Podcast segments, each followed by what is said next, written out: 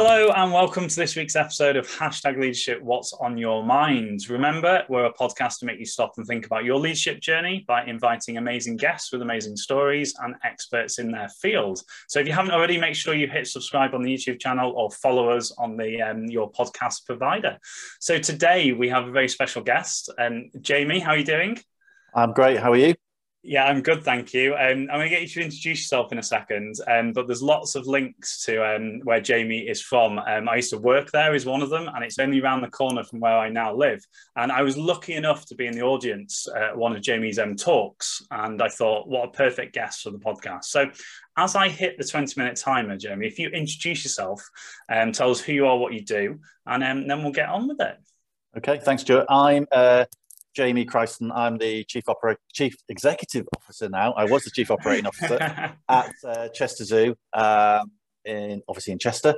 Um, for those who don't know, uh, Chester Zoo, it's 128 acres of parkland. We're the largest zoo in the UK. We have uh, about 517 species of animals, about 19,000 of them here at Chester Zoo at the moment. Um, uh, we normally uh, welcome about 2,000 two to 20,000 visitors a day, really depending on the uh, the time of year, and about 2 million visitors a year um, pre COVID. Um, um, I've been with, working with the organisation for about eight years uh, as Chief Operating Officer and recently became Chief Exec.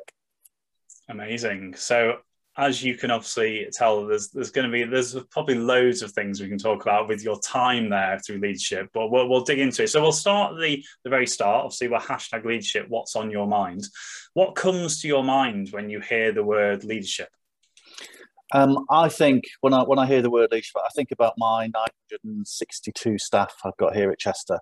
Um, you know, over the last 18 months, it's been particularly difficult for those guys here, um, especially because I've had to more or less segregate them into two two groups. Um, the vast majority of our team were furloughed, um, and some of them um, actually off work for just over 12 months. We actually closed uh, for 208 days during COVID pandemic, um, and then the, the, the smaller proportion, about 220, was still here seven days a week, 365 days of the year, 24 hours in, in some cases looking after those 517 species of animals, those 20,000 animals that we have here at Chester. Mm. So um, it's been particularly challenging for me as the leader to be able to make sure and look after the welfare of those people that work for me because they're vitally important uh, to uh, the success of this organisation.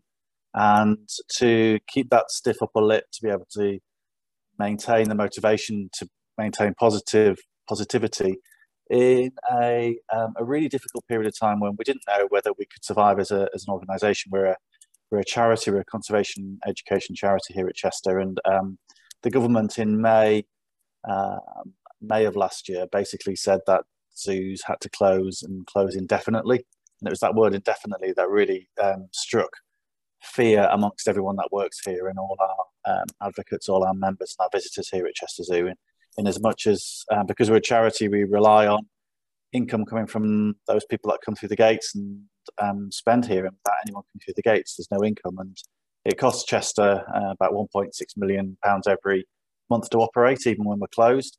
Uh, and uh, you know our salary bill is particularly high, and you know thank goodness for for the furlough scheme. Um, we wouldn't have been able to survive uh, last year, but um, I really had to think about how I could go the extra mile in delivering leadership and keeping people motivated through probably the darkest time of the 90 years that this zoo has been here. Yeah, yeah, amazing. Uh, and we're going to obviously come back round to have a discussion about that as well, I think. So, staying with you personally, um, whether it was a light bulb moment at the time or whether it was on reflection. Um, quite a few people go back quite a long way here, but um, when do you think your leadership journey started? Wow. Um, I think probably 10, 15, 10, 15 years ago, I had, um, I had a, an opportunity which uh, I think really set me on this leadership um, leadership journey. I'd been working for, I was working at the time for Manchester Airport Group uh, and working at Manchester Airport within their commercial team. And um, I got to know at the, at the time a, a, guy called John Spooner, who was the managing director of Manchester Airport, um, and really impressed with his leadership skills. He, would he'd come up from absolutely nothing. In fact, he started on the reception desk at East Midlands Airport when he was 16 and became managing director of Manchester Airport um, in his um, uh, in his mid 40s. And I was uh, he, he was sort of like my hero at the time. And I remember him leaving Manchester Airport, and I was so disappointed that he left the organisation. But a year later, he pitched up at um, uh, within another organisation within, within a company called Balfour Beatty, and um, asked me to uh, go and go for an interview as uh, managing director of a, a smaller air, a small airport in in the southwest of England in, in Exeter in Devon. And in fact, she flew me down in his plane uh, from picked me up from Manchester Airport and took me down to Exeter, um, and um, that's really when things massively started to change for me because I'd gone from being part of a team to a, a team leader, and I was like thrown in in in the deep end quite quickly. He he was acting managing director down there, but he became chairman, and um, you know really quickly I suddenly had a um, uh, an airport to run and passengers coming in and staff to look after and stakeholders and all the things that goes uh, with that. But uh, the, the, the airport had just been bought from Devon County Council and um, was going through a lot of change or needed to go through a lot of change and um, I had to become that change manager and uh, uh, I managed the process over a period of time and that sort of like suddenly put me on this next step uh, into into leadership. And since then, you know, all the roles I've had have been in leadership or leading a team, leading a large team, and managing change in uh, trying to coach and develop the teams that I've been working in, working for, and leading. Uh, understanding the difference between leadership and management and all those sorts of skills, um, understanding the importance of my personality and uh, and being on stage every single day and understanding how my behaviours affect others. Um, so yeah, that was probably the, the, the biggest the, the, biggest change for me. And I don't think I've actually ever told him that. Uh, you know, looking back, um, what he actually did to me in terms of changing my whole uh, uh, set of life skills and my own um, ways of thinking. But um, you know, he, he definitely, I think, put me in the position I am today. Yeah, amazing. Um, I feel like there's an email or a message going to be coming out in the next couple of days to yeah. share that. I'll just send him a link to this. uh, so amazing. So um, I think I might come back to that regards to actually no, I'm going to ask you now actually because we we don't usually we usually finish on sort of key elements of leadership to sort of obviously our audience are wanting to level up their um, leadership, their situational um, and self awareness. How you just said that then, it, it leads me to ask you, like, what are some of the things that stand out that you've seen in your journey that have been the fundamentals of what have worked in your leadership journey? I think the the most important thing is that everyone looks at you um, and everyone um, sort of like resonates off the behaviour that you um, that you provide to them. So, um, you know, I very quickly learned that, you know, if you come into work and you've had a bad morning or something's going on at home and you um, share those frustrations and that grumpiness and that, um, that sort of behavior to others who are within your team and that's that that sort of like has that ripple effect throughout your team and affects the productivity and the morale of your own particular team. So you, you do have to be on you, you do feel like you're on a stage that you know you come out i get out the car in the morning i have to change sometimes personality and not not that I've got like I'm not that not that I've got lots of different person, but I, have got to, I, I, know that people are watching me, people are looking at me. You know, I walk around the zoo. You know, I've got 900 odd staff. Um, you know, in today I've got 10, 11,000 visitors. I'm wearing, I, you know, normally got a name badge on that says who I am, and, and people look at me and um, want to um, uh, you know, whatever I do, um, you know, resonates throughout the uh, organization. Whatever I say, um, you know, if I, have got to make sure things say things exactly the right way. I've got to look and feel and be interested in everyone. Uh, you know, I've got to be able to engage eye contact with everyone that I that I speak. You know, all those sorts of things as a leader, you, you, you've got to always be thinking what people, uh, what, what your behavior does to yeah. other people within when, within the organization. Uh, and, and that's probably the biggest thing that I've learned and had to change. And, and some of that's come through maturity. And as I've grown older, I, you know, I, I recognize that that's a really vital part of the job. But um, that's probably the, the, the, biggest thing that I've yeah. had to come across. Well, that's uh, the whole sort of situation and self awareness piece, isn't it? That yeah. you have an impact on others. There's lots of studies out there showing the high percentage of the um, your behaviors and characteristics of a leader rub off on the organization. So, um, yeah, there's lots of things we can dig into on yeah. that. And so, I want to talk about two specifically um, in, um, things that have happened at the zoo. Um, obviously, the, the talk I was lucky enough to be in the audience, and that day was was unbelievable to just hear. And I love to share stories. Uh, I think the impact is massive. We can all relate to certain things. Um, obviously, is the, the the fire in 2018. Um, can you tell us a little bit about? that for the people who don't know about it, um, who aren't as close as we are, for example. I'm sure a lot of people remember because it was national news. Um, but then how you experienced it as a leader. yeah, so um, December 2018, Saturday morning, uh, quite a wet, and wild winter's day. Um, I was, uh, I got a phone call from uh, our duty manager. We have, always have a, a manager uh, responsible for the zoo who's here all the time. And um, I had this phone call from him uh, to say that there was uh, smoke and fire coming from uh, the rooftop of one of the buildings here at Chester Zoo, and it happened to be the biggest and the newest building that we had. A, um, a building which is called Monsoon Forest. It has a a bubble ETFE roof, a bit like the Eden Project, and within there we have hundreds of animals, um, some very large animals, some uh, large um, uh, crocodiles, uh, macaque, Sulawesi macaque monkeys, orangutans, gibbons, um, down to some very small uh, insects. Um, we have a, about 200 uh, free flying birds in that in, in, that building. It was sort of like the jewel in the crown of, a development that we opened in 2015. So uh, first, first of all, I, I, I, I thought it was a joke. Um, I didn't actually believe uh, uh, the manager uh, in question, and um, I only live a couple of miles away from the zoo, and happened to be upstairs in one of the bedrooms, and actually could see smoke from the general direction of the of the zoo when I was on the phone to him. Um, so very quickly got to the zoo, and you know, having an, a, background in the airport industry, you know, um, airports regularly have um, what's called local standbys or full emergencies with aircraft that are coming in and out of the airport that have technical faults um, on them. And uh, there's like a, particular procedure which involves the outside services coming in. Um, and that can happen in an airport two, three, four times a week.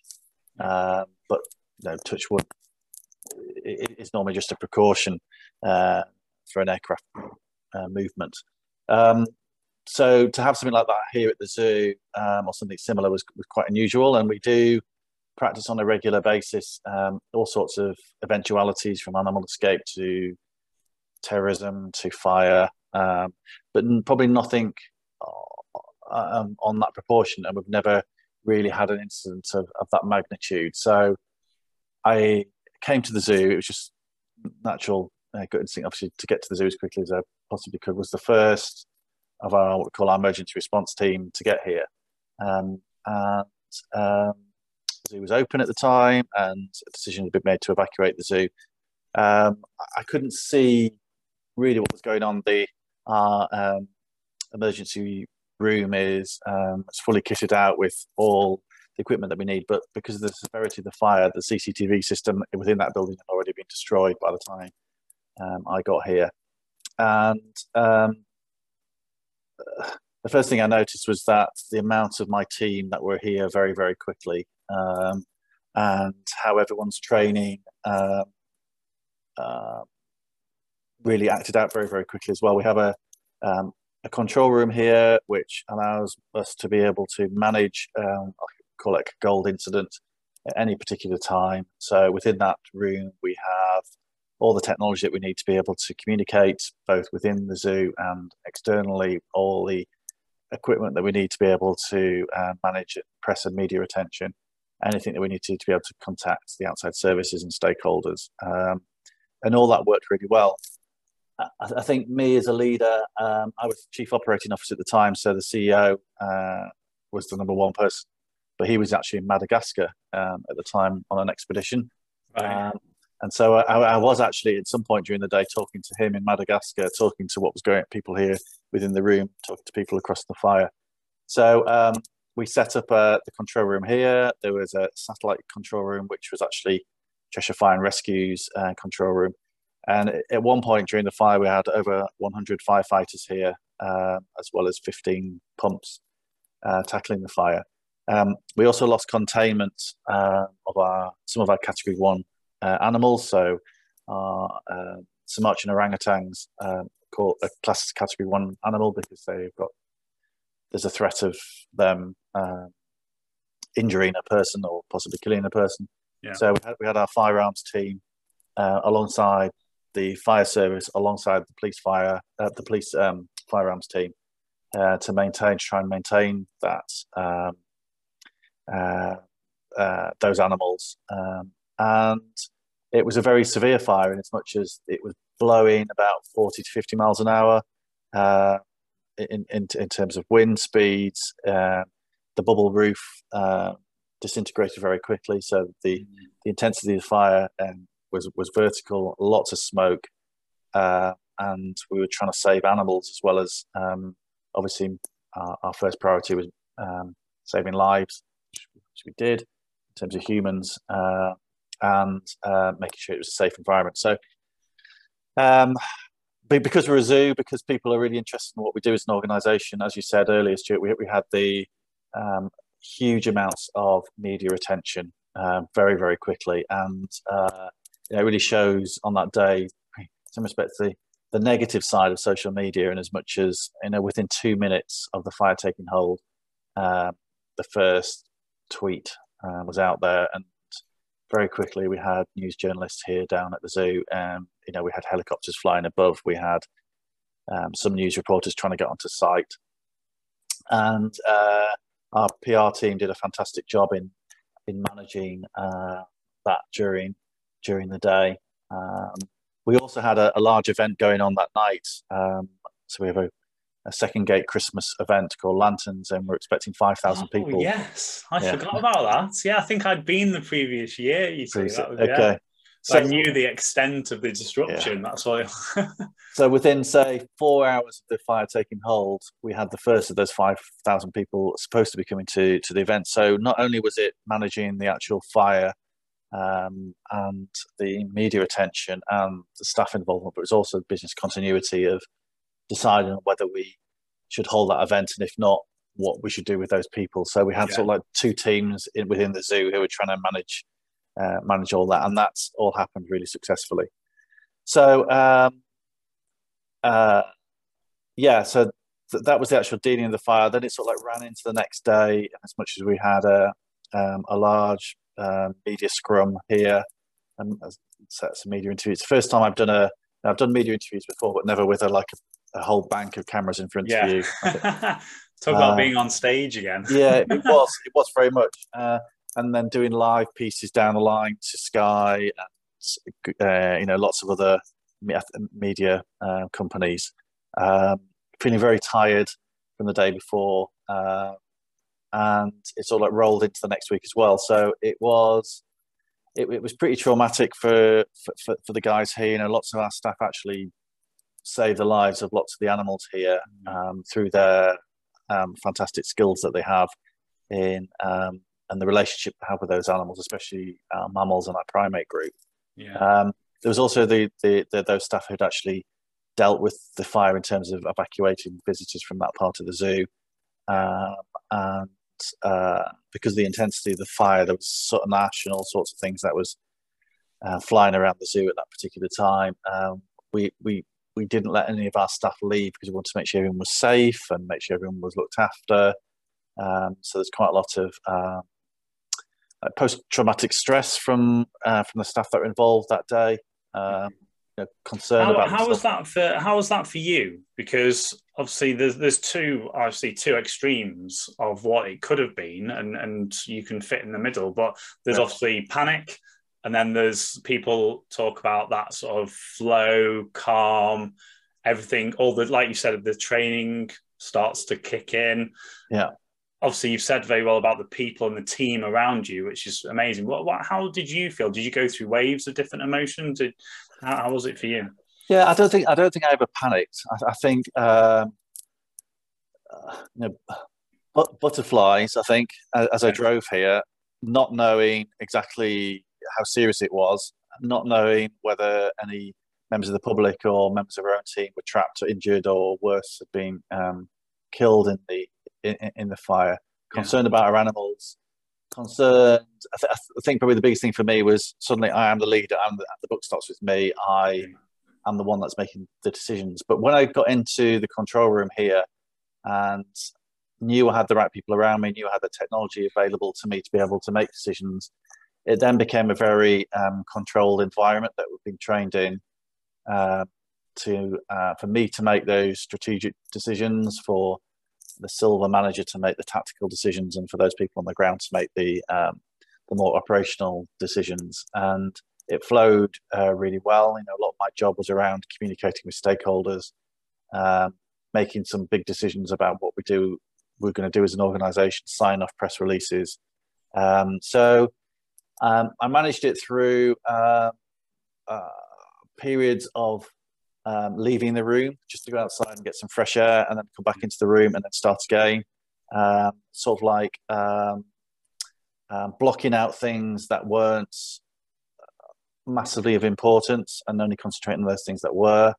Um, by having, we have a um, a scribe in that room, so everything, every decision that is made is time logged and put on a whiteboard, so I could see back exactly what decisions have been made, what have been done, because yeah. It's very difficult to take in information and hold it in your brain when all those sorts of things are going on.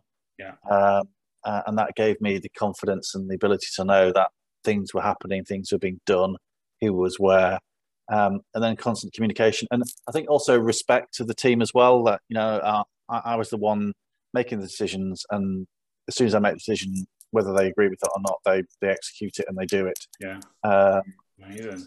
Yeah. So it was quite a, um, it was quite an intense um, an, an, an, intense day. Um, actually, at the, at the, end of the day, funny enough, I um, I was supposed to be going to Manchester that night to um, to go out and see some of my mates, and, um, and as I was driving here, I was gutted, thinking, oh, "I'm not able to go. I'm not able to go." And that was sort of like part of the stuff that was going through my head.